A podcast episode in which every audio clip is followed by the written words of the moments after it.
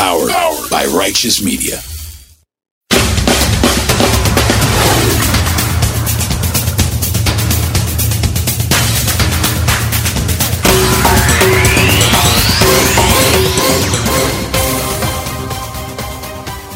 Welcome to Independent Americans. Welcome to episode 220. I'm your host, Paul Rieckhoff.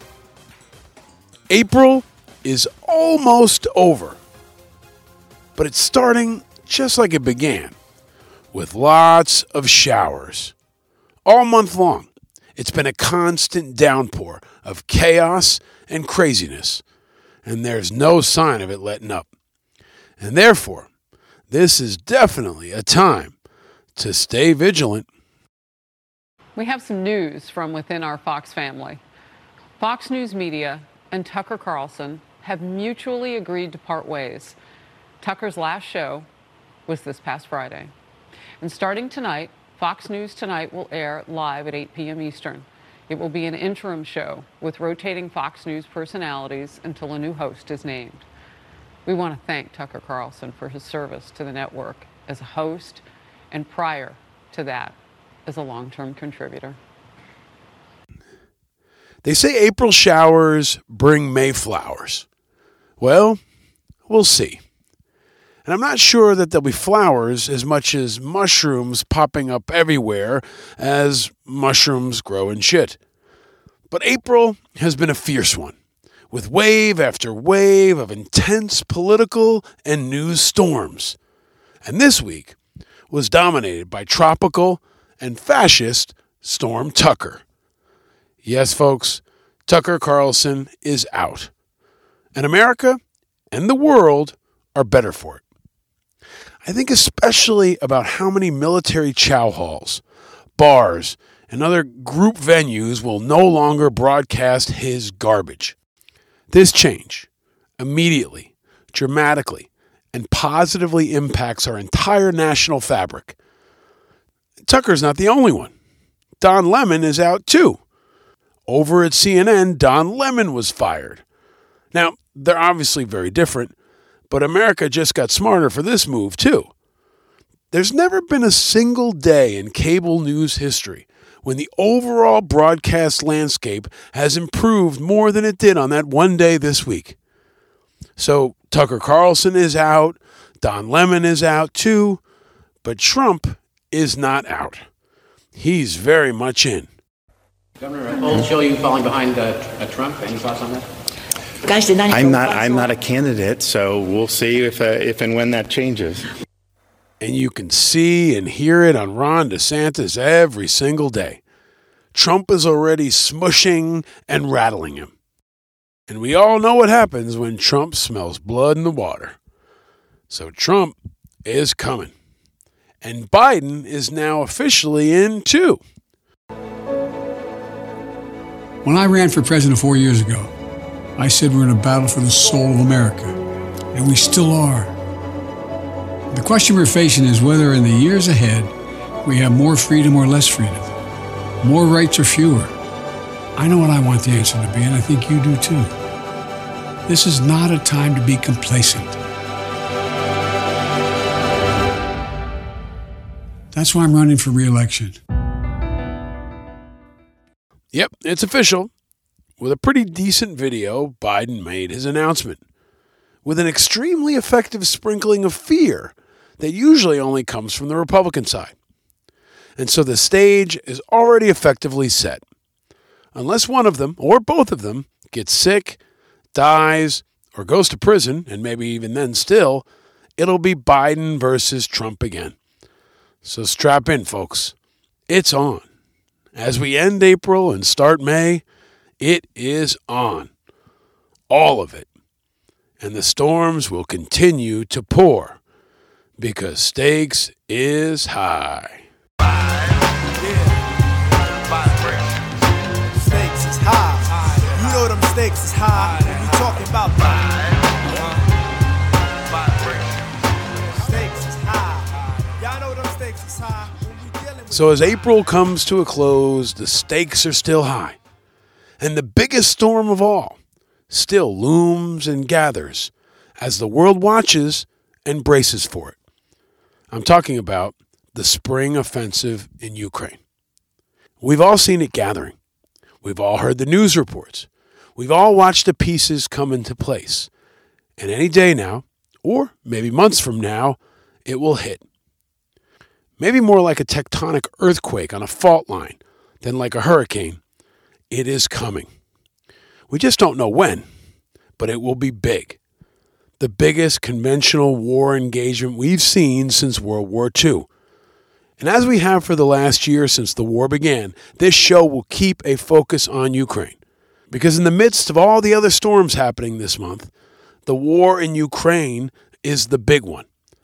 And as we have for the last year, we're not just going to track on it from a TV screen or watch it from afar. We're going to take you inside. In our uniquely independent and experienced and authentic way, as only this show can. With a guest who is a returning champion, a brave and inspiring leader who joined us almost exactly one year ago this week.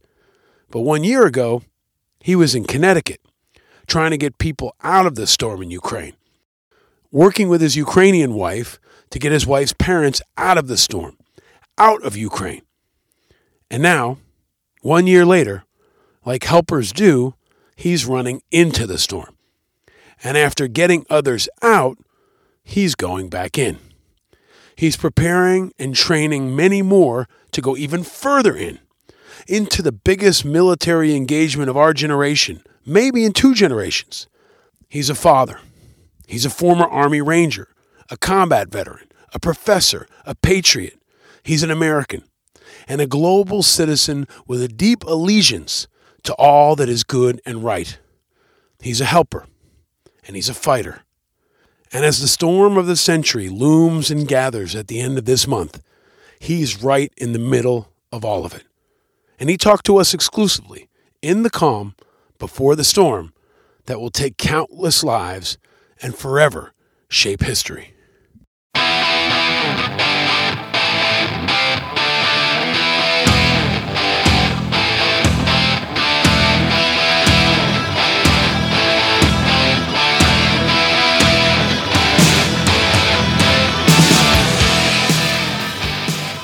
He's a true American, Ukrainian, and global hero. He's Adrian Bonenberger, coming to us exclusively from an undisclosed location inside Ukraine.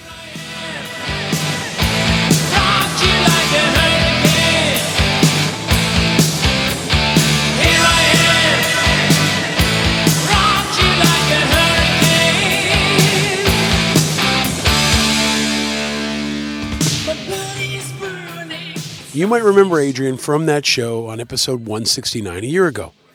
As the rumors of a Russian buildup were swirling that winter, the writer and Army veteran Adrian Bonenberger knew it was a time for action. After experiencing the killing of his own translator by the Taliban during the fall of Afghanistan, and with his wife and fellow journalist Irina Solomenko and her family firmly in the crosshairs in Kiev, he knew there was no cavalry coming to the rescue. So, together with our friend and a guest on this show, Matt Gallagher, and a man named Ben Bush, they formed a plan and went in to help evacuate her parents and train and organize local civilians so they could protect themselves. They shared their inspiring story with us in the early days of the war. Now, one year later, Adrian is back, solo, from inside the Storm Center that is a training location deep inside Ukraine. Adrian was an infantry officer who deployed twice to Afghanistan. He co edits something called The Wrath Bearing Tree and lives and writes in Ukraine and in Connecticut. And his work has appeared in The Times, The Washington Post, Deadspin, Foreign Policy, Forbes, and many others. And as I highlighted a year ago, and is even more true today, the Ukrainians are fighting and winning against overwhelming odds. And we could all learn something from them, something important, something we all need to be reminded of the value of freedom, the value of democracy, and the horrible price of tyranny when that freedom is taken away. And it's something we face in America now more than any other time in recent memory, especially if you're a woman, or anyone who needs abortion care, or if you're a trans person that simply wants to exist, or if you're a veteran who depends on VA benefits, or if you're a child who wants to go to school without the threat of being massacred. As we lose more and more of our freedoms and our rights, we mourn. And despite this mourning, we will continue to fight. Because whether it's in Ukraine or in the U.S., this is a time for fighters. This is a time for vigilance.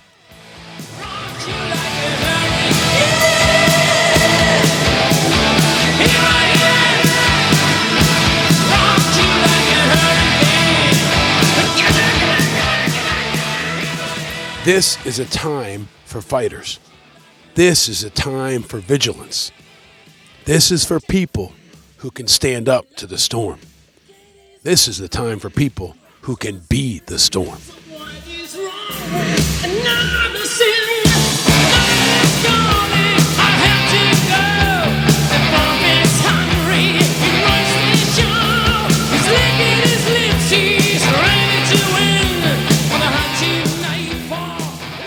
Welcome to the final days of an April full of storms. Welcome to a look inside a training center preparing for the biggest military offensive in modern times. And welcome to a look inside the heart of a freedom fighter and into the heart of America. Welcome back to Ukraine. Welcome to the calm before the storm. Welcome to Independent Americans, episode 220.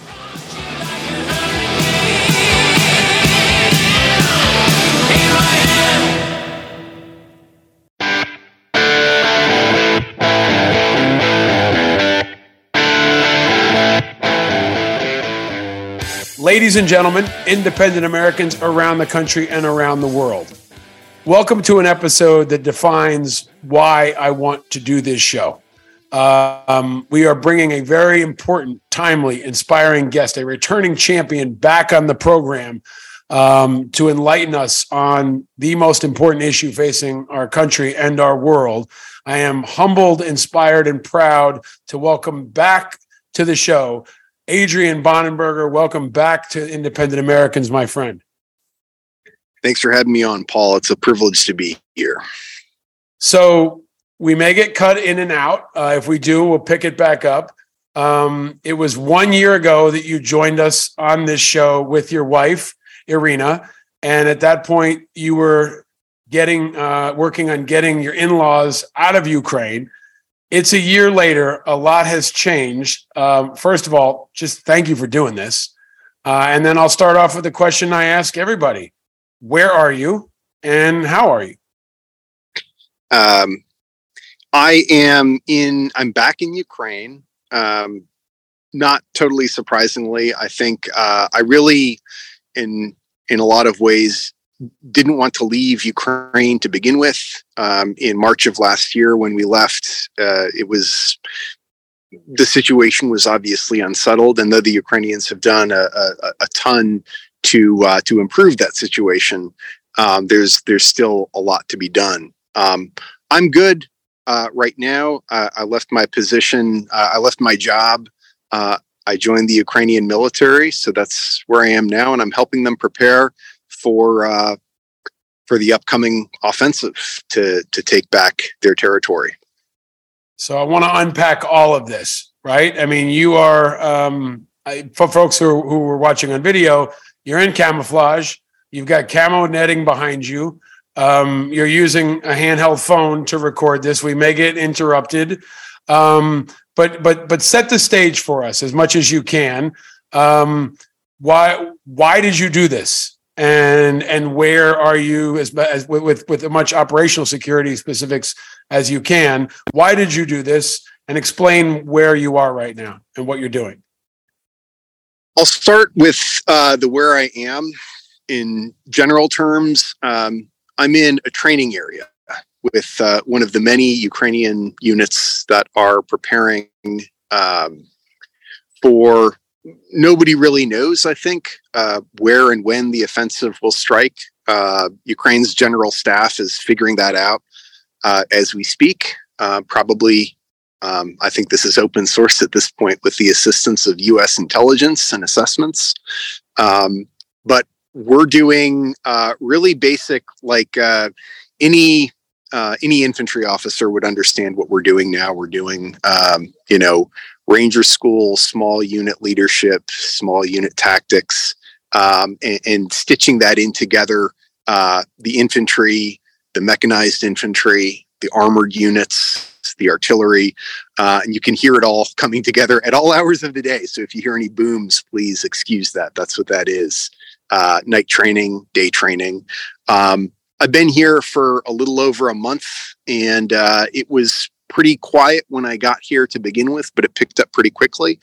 Um, so yeah, so so where I am, I can't say exactly, but there's a number of these training areas uh, across Ukraine, and uh, and I, they're all very busy, as uh, as I understand. And I can see here, it's incredibly busy here. Hmm. Um, and I think you know probably tens of thousands of soldiers are getting ready to uh, you know to do the big thing. Um, and and I don't know where that big thing is going to happen. Um, uh, when it's going to happen exactly, I think the Ukrainian staff has, uh, the, the general staff has a good idea of that. Um, but a lot of it depends on readiness. Uh, and readiness comes back to, you know, why I'm here. The why I, I came back is uh, I, I didn't really want to leave the country to begin with. Um, when we got my in laws out, I, I, saw that there was a lot of training that needed to be done, a lot of preparation for the military. And uh, since that time, I have, uh, in, when I came back, I, I, saw that that's still the case. I mean, at a platoon level, at a company level, at a battalion level, like there's an almost infinite need for training. Uh, you were in Iraq, uh, you know, you think about all the glass house training uh, we did, you know, for CQB, uh, that stuff. I mean, like that's the type of thing that they need. Uh, a lot of folks here are, you know, either on the front line um, or are just coming into the military with very little experience. So, something that uh, Western trainers, American veterans, can do is come over here and help folks prepare. So, I, I knew about that from my first hitch over here. Uh, I wanted to do something a little bit more direct, and uh, and so that's why I came back to do this. I knew that you know helping helping them get ready for this offensive was was probably going to be the single um, most useful thing I could do as a democratic citizen, um, citizen of the U.S., citizen of the democratic world, the civilized world. So you have a, a you have a writer's eye and mind, and, and you can paint a very powerful picture. And I'm going to ask ask you to do that, um, but also just talk about maybe the, the process. You and I are friends. We stay in regular touch. You've been on the show. We work together on a lot of causes you know, and and I knew this was coming. We have lots of friends who are American veterans, who are NATO veterans, who have gone at different points in the last year. Um, you went from Connecticut uh, in, in a civilian job. You're not a young guy anymore. You're not 21 years old. Um, and now, you know, you you got a graze in your beard and you got camouflage on, you got a rifle up, and you might be going off to die for a cause. Can you talk about, you know, in your mind, what was that process like? Was there something that pushed you to the point where you're like, all right, now I'm going? Oh, and then once you decided to go as much as you're able, what was it like as an American veteran to join up for the fight in the Ukrainian military now? We've covered this over the last year. It's it's changed, it's evolved, but can you explain what that process was like? Yeah, I think the process the process has been different for different people, and you'll see some folks who joined the uh, the International Legion. Uh, there are other folks like me who joined the Ukrainian military to do something like this, um, and then there are a lot of people back home who are either raising money uh, or volunteering to help. Um, you know, uh, throw the, the the the product of that money into uh, into packages and, and ship it over. For me, I knew you know, the U.S. invested seven years of of time in me. I went through Ranger School. I went through LRSLC Reconnaissance School. I spent time as a platoon leader and an executive officer with the 173rd Airborne. I spent time as uh, an AS3 and then as a company commander with the 10th Mountain Division. Um, and I think there are, uh, I knew what I had to offer to to the Ukrainians. Um, I, I, I didn't know exactly how that was going to be useful uh, because the Ukrainian system is a bit different from the U.S. system. You have a kind of uh, a, a, there are two parallel systems here. I don't know if you heard that, but uh, there are two parallel. Can you pause? Tell us what did we what did what did we just hear? Sort of. What was? I, I don't even know. Either that was T seventy two training, or uh, or maybe artillery training or mortar training, but it's real close. Um, Thank you. Uh,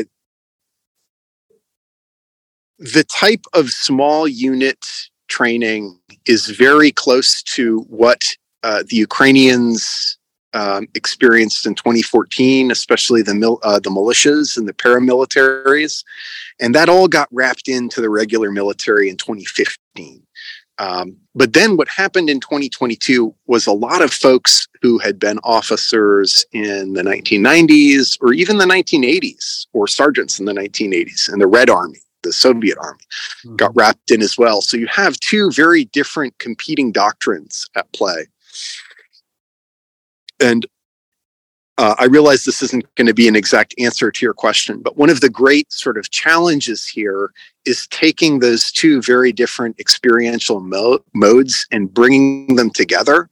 Um, I've been treated extremely well. I mean, you can only join the the, the Ukrainian military uh, if you want to keep your citizenship. You can only train as uh, you can only join as a soldier. Um, but I've been treated uh, you know i've been given essentially the um, the respect uh, not the privileges but the respect of an officer so uh, folks sort of understand that i occupy these dual roles and as a result i'm able to sort of advise the the people uh, from who have red army experience some of whom have experience in afghanistan 1980 to 1989 um, and give really good training, I think, substantive Western style training to the folks who are just joining the military now with no experience. So you are, do you have dual citizenship? And, and and what's the unit like that you're you're you're operating in? Are you operating in English? Are you operating in Ukrainian? How is that you know uh, you know functionally working for you? I'm an American citizen and uh, the unit that I'm with, I'm with a pretty special unit. I'm with a, a reconnaissance unit, and there are people here who speak English, which facilitates training. But a lot of the training that one does in the military is it doesn't even require English. It just requires demonstration. I'll give you an example of what I mean here. Um, Today we were doing CQB training, so we were, you know, entering a building and clearing it, um, uh, an, an urban task, which tells you something about what the Ukrainians themselves are expecting. And uh, the, the, the units, uh, these team size units, three to four people, um, were doing a pretty good job. They were they, they wanted to go faster than they needed to, and they were making the same type of mistakes. So I just jumped in uh, I, I, jumped in the stack at the front and uh, and I did a couple of reps myself with the with the groups, and then they understood. But it was nonverbal. A lot of this stuff is very common sense. Um, you know this. You know, military stuff is all very very common sense, and then you just train it over and over and over again and, and, you get good at it and if you have time to train these tasks over and over again and you get good at them and you you take them seriously then you're lethal and if you don't have time, if you're just thrown to the front um, or you don't take it seriously, then you have real problems. But the people here, for these people, it's life and death. They understand that if the Russians come here, then um, you know whether it's them or their parents or their family, that they're going to you know something terrible is going to happen to them. So it's like I mean the the people here learn in a day what folks back home would learn in a week. Got it. Got it. And for folks who don't know, CQB is close quarters combat. So we're talking about urban environment, combat training, um, you know, kind of the stuff unfortunately you've been seeing in SWAT teams in in in mass shootings lately, right? Is probably the most inside look that people have had. Um, Adrian, I know I know that by being there already, you're willing to die for this cause. but can you explain quite simply why are you willing to die for this cause? You could be hit by a rocket right now. You could die in the next couple of weeks. Um, and I think what you're doing is heroic and important. But for Americans back home who maybe, or anyone who's listening, why are you willing to die for this?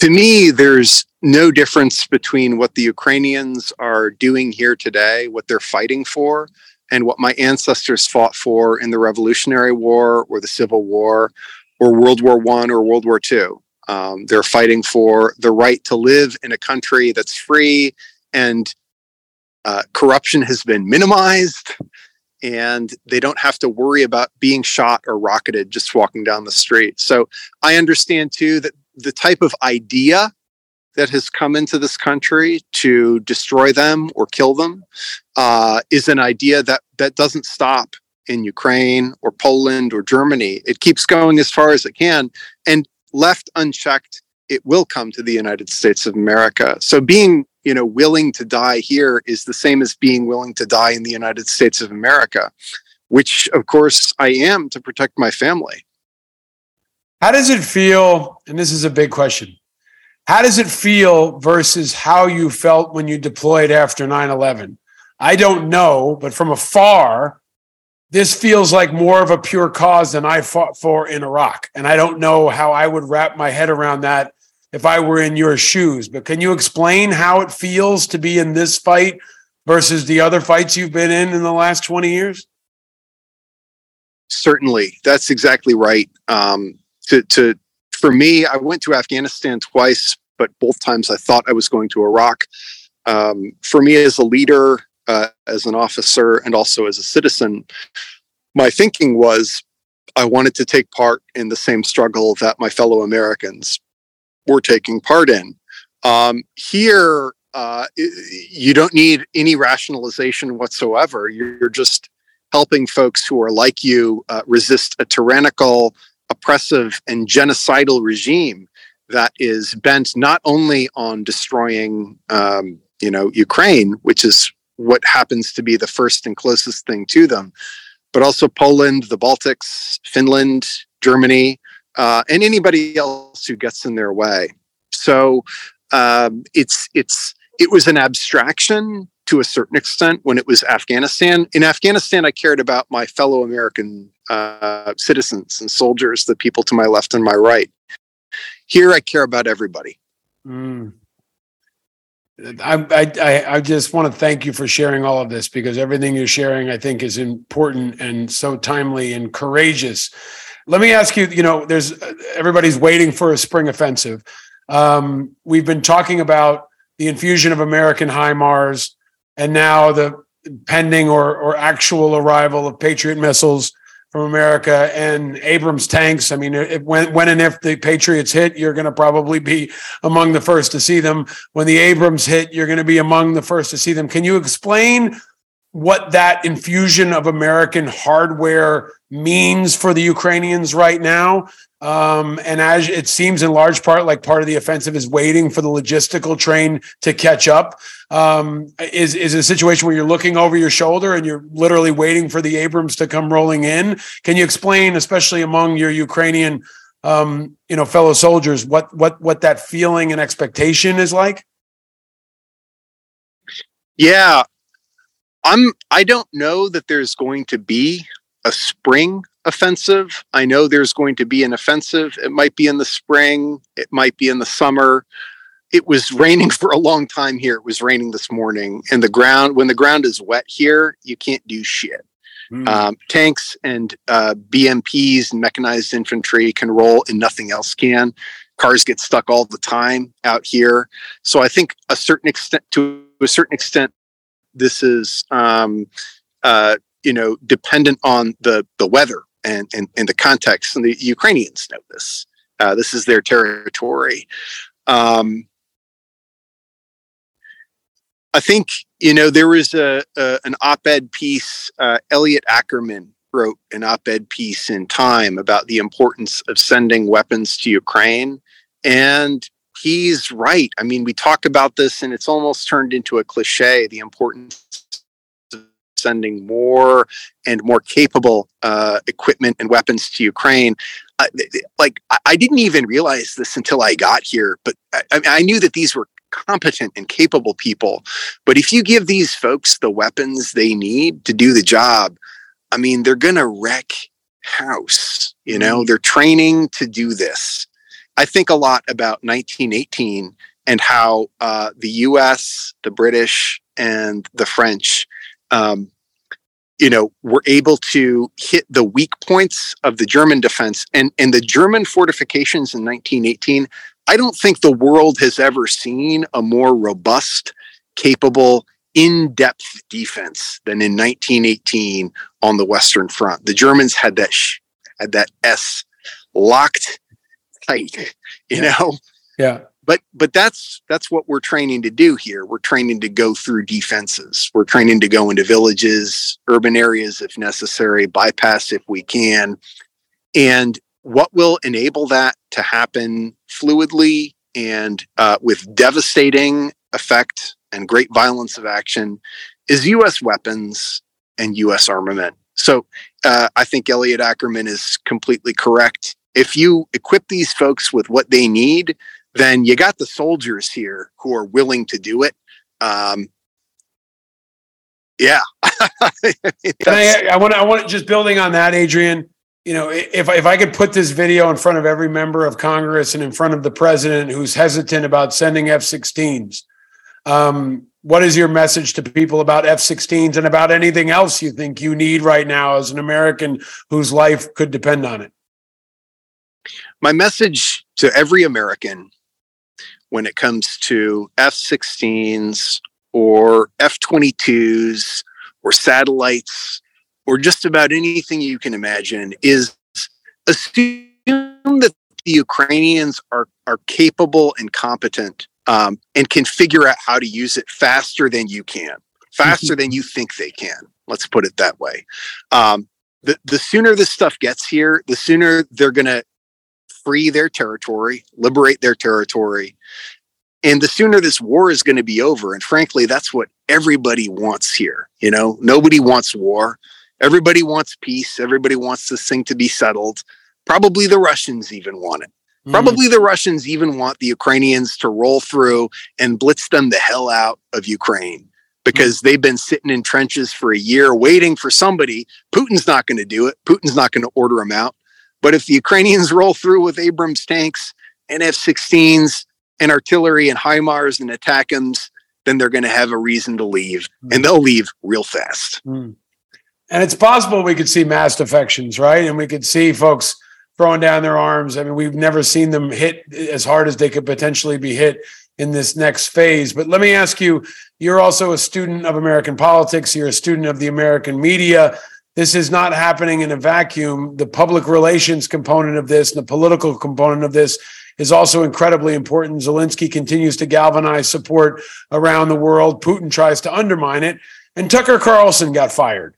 Tucker Carlson, who was talking to many Americans uh, in in my view, in support of Putin, undermining the support for Ukraine. He's out of the picture now, or at least he's off the air for now, which means a couple million people uh, less will hear from him.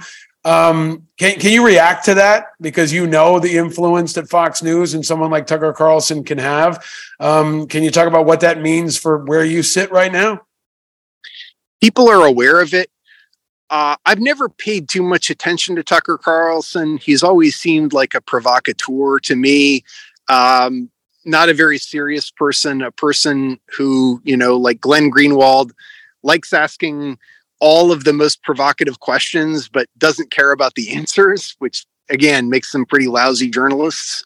Um, but the people here are aware of it. They're especially aware of the, the pro Russian component.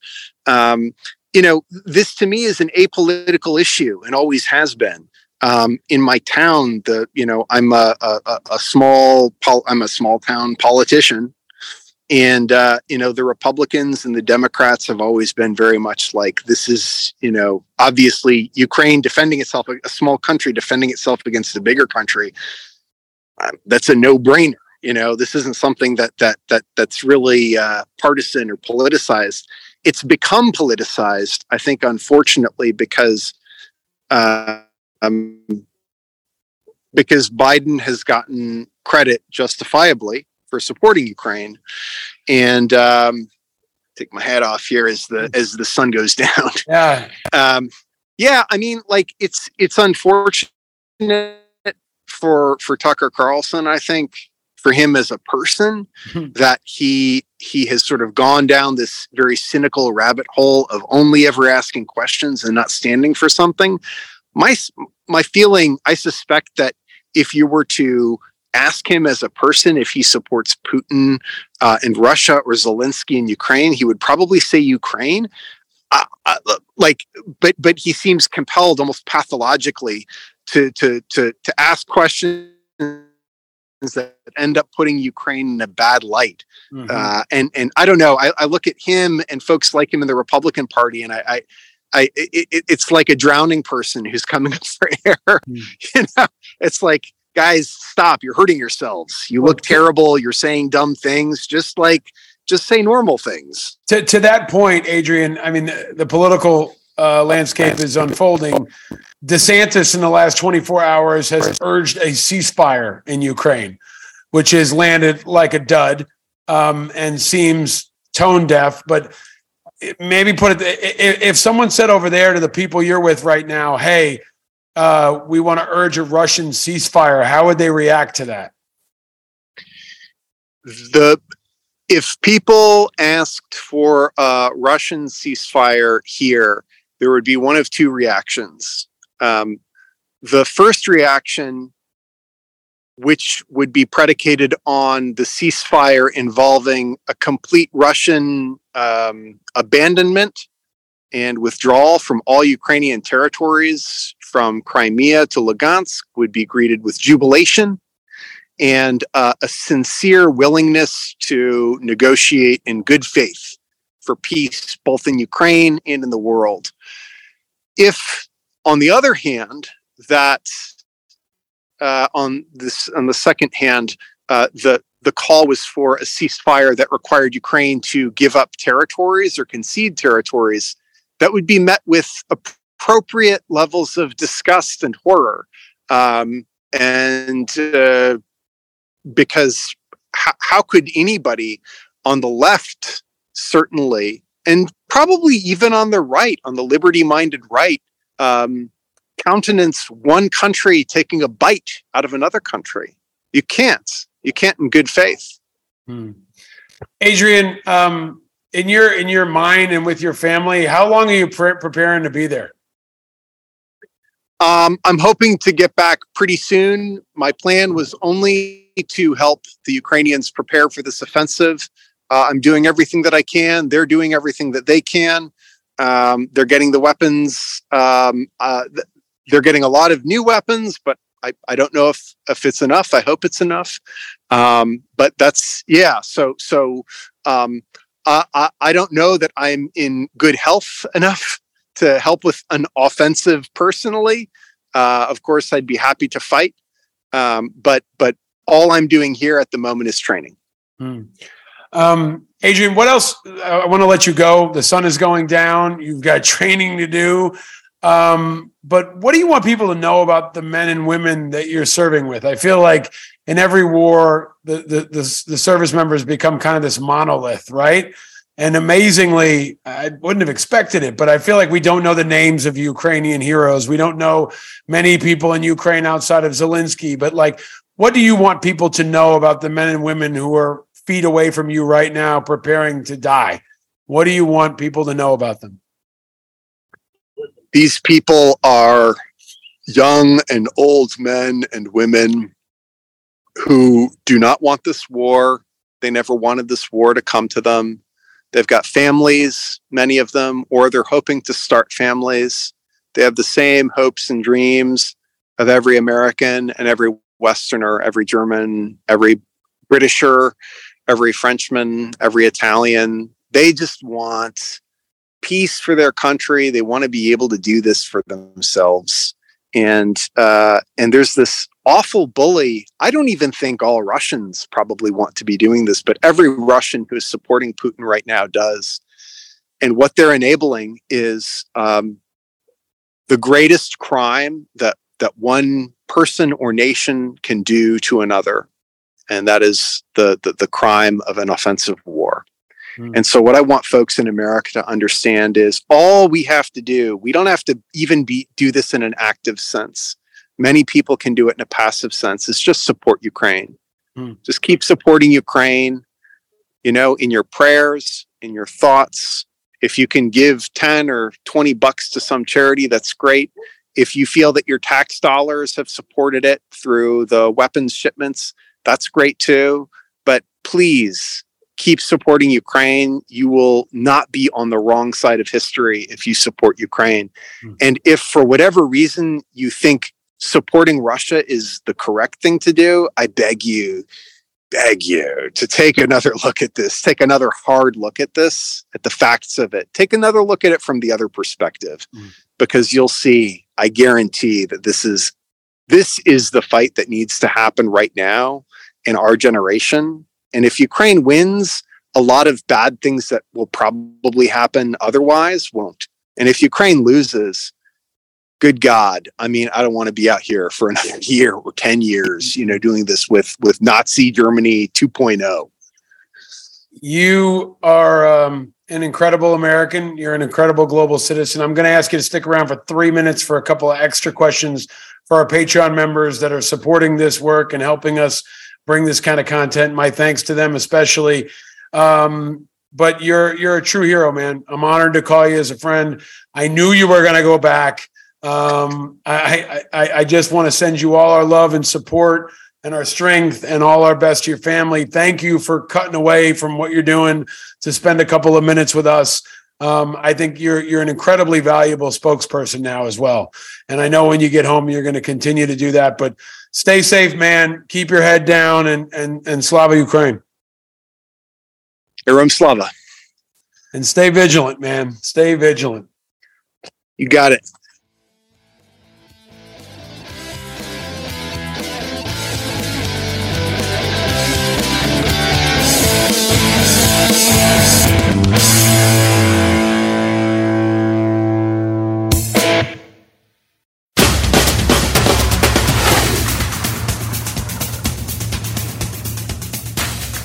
There you have it, folks. Right now, Adrian is somewhere in Ukraine training people to fight for the future of our world. And he shows us yet again that the helpers are out there. There's no finer example than Adrian Bonenberger. And you can support the other helpers and the people of Ukraine and the refugees of the conflict by supporting a couple of charities that I'll link to in the show notes, including Razom for Ukraine. It's R A Z O M for Ukraine.org, or the Ukrainian Freedom Fund at ukfreedomfund.org or IRISCT, the Integrated Refugee and Immigrant Services at irisct.org. I'll link to them all in the show notes. They're a way you can learn more about the helpers, support the helpers, and be a helper yourself. Always look for the helpers. There will always be helpers, you know, even just on the sidelines. Because if you look for the helpers, you'll know that there's hope. As always, check the hashtag Look for the Helpers on social media and share yours with me. I'll do my best to amplify it. No matter how bad the storms are, we will continue to shine a light through it and highlight the helpers because they're out there, including an epic one that was sadly lost this week. The great Harry Belafonte passed away this week, and he was a true American hero in so many ways and an icon of the greatest generation. He served in the military in World War II and is another example of why the GI Bill was one of the best government programs in American history. After he completed his service in 1945, Harry Belafonte returned to New York City, where he used his GI Bill benefits to pay for his classes at the New School Dramatic Workshop, where he was alongside future actors Marlon Brando and Sidney Poitier, who would become a lifelong friend of Belafonte. They were the greatest generation, and they were helpers, and none finer than civil rights leader, American icon, and American veteran Harry Belafonte. Check him out and learn more. Harry Belafonte and the entire greatest generation have endured the showers of April that will ensure the flowers of May will blossom for many generations to come. They're what being a helper looks like. And whether it's spring, summer, fall, or winter, they can motivate all of us to do the same. And while you're on social, be sure to play Guess the Guest every Wednesday night. I posted it last night. I don't think any of you got it, but I will continue to post it every Wednesday and you can play along. And go to independentamericans.us where you can find video of my conversation with Adrian and links to all past episodes, ways to get involved, and links to news items, press hits, and lots of other stuff. But check it out, independentamericans.us. You can also get some merchandise that you can order now for Mother's Day, Father's Day, Flag Day, July 4th, whatever you want. And you can also support this show by joining our Patreon community. Big shout out to all our Patreon members who will get an exclusive special piece of content with Adrian. You also got a heads up. I told you in advance that today's guest was going to be Adrian Bonenberger, only if you're a Patreon member. And for a little more light, every Thursday at 11 a.m. Eastern Time, check me out in my weekly news segment on News Nation with Marni Hughes. We're talking national security, Ukraine, vets, and political stuff. I'll also post it in the show notes. And last night, I was also on the Dan Abrams show on News Nation. I'm doing a lot more News Nation this spring, so check it out on social and stay tuned for more. And be sure to hit up Independent Americans on all your social media platforms and subscribe if you're not subscribed for some reason. If you're new here, please subscribe. It's absolutely free and share it with five friends that you want to give a nice gift to as we start May. We continue to burn up the podcast charts all around the country and around the world. We're holding strong in Vietnam at number 191 and we fell a few spots down to number 71 in Azerbaijan. But we continue to take the world by storm and F1, Formula One racing, one of my favorite sports, will be in Azerbaijan this weekend for the Grand Prix.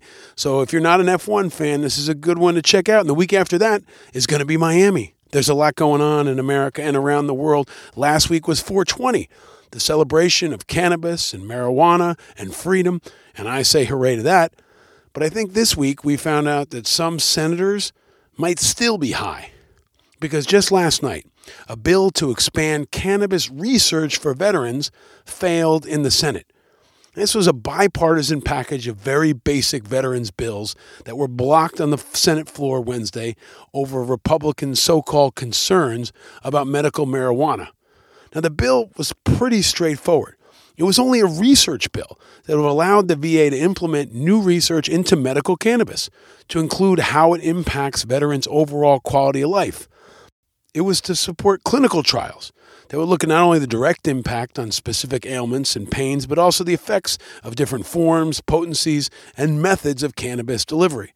It wasn't even going to allow VA doctors to prescribe marijuana to patients, even in the 37 states where it's legal to use.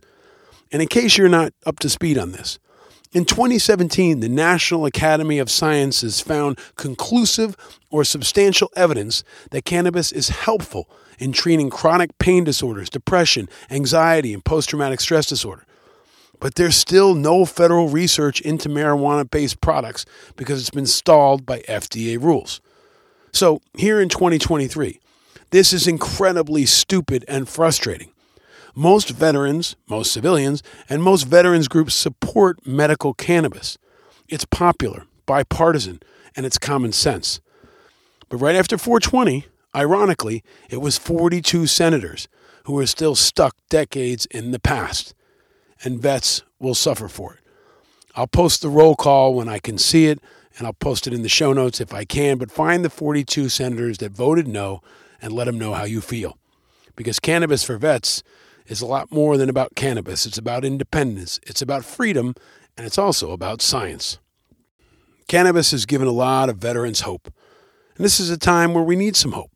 And this week, another dose of hope will be coming all across America because the NFL draft is happening, which is always fun in my view. You get to see all these kids from around the country who've worked in their entire lives and who finally made it.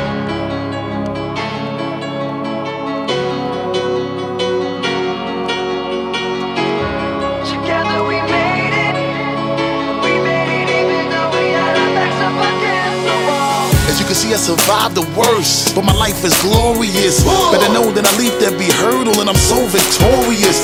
Take a look, I'm a symbol of greatness now. You can call me Morpheus. As for securing the win, but to believe I'm so notorious. The NFL draft is so fun. So many guys and families that made it. It's a time of hope and a time of energy.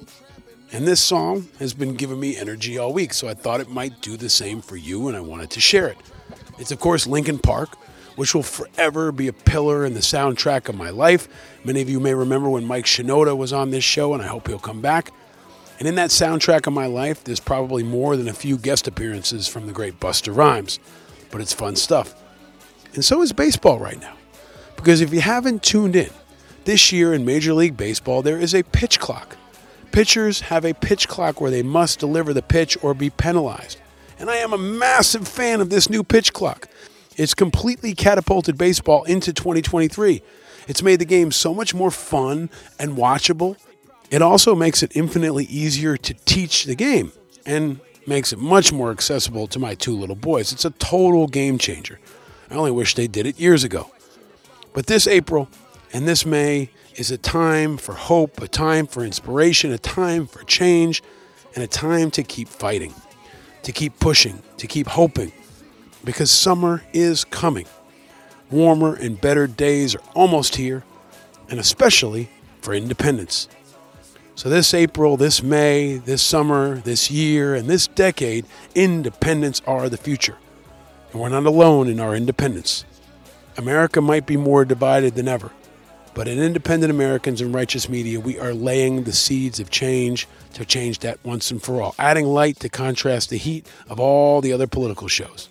So if you're among the now almost 50% of Americans who are independent, this is your show. Or if you're just not a die-hard partisan, you're a Democrat or a Republican, this is also your show. Or if you're just a concerned person anywhere in the world, from America to Ukraine to Azerbaijan, and you care about the future of your world, this is your show. All are welcome. We invite you to be a part of the solution.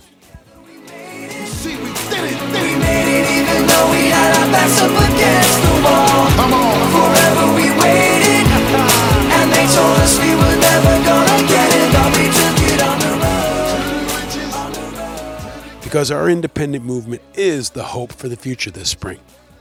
Country over party, people over politics, light over heat disrupting the status quo and fueling a new movement that spans all across our society and all around the world, all the way to Ukraine. Our movement is growing. And I hope you enjoyed this episode with Adrian Bonenberger. My deepest thanks to him, especially for taking the time away from the battlefield to share with us, and a big shout out to his entire family for supporting him and for all they're doing. If you like this episode, please share it far and wide and invite others to join us in declaring their independence. And stay vigilant, my friend, because eternal vigilance is the price of freedom. And that freedom makes the hope grow. And hope is the oxygen of democracy. So send some of that hope and your vigilance to Adrian and to everyone else in Ukraine right now, and all spring and all summer long, and until it's done. And no, you're not alone in your vigilance. We are all vigilant, and we're all in this together. I'm your host, Paul Rieckhoff. Thank you for listening. Down with Putin. Slava Ukraine. Happy spring, and stay vigilant, America.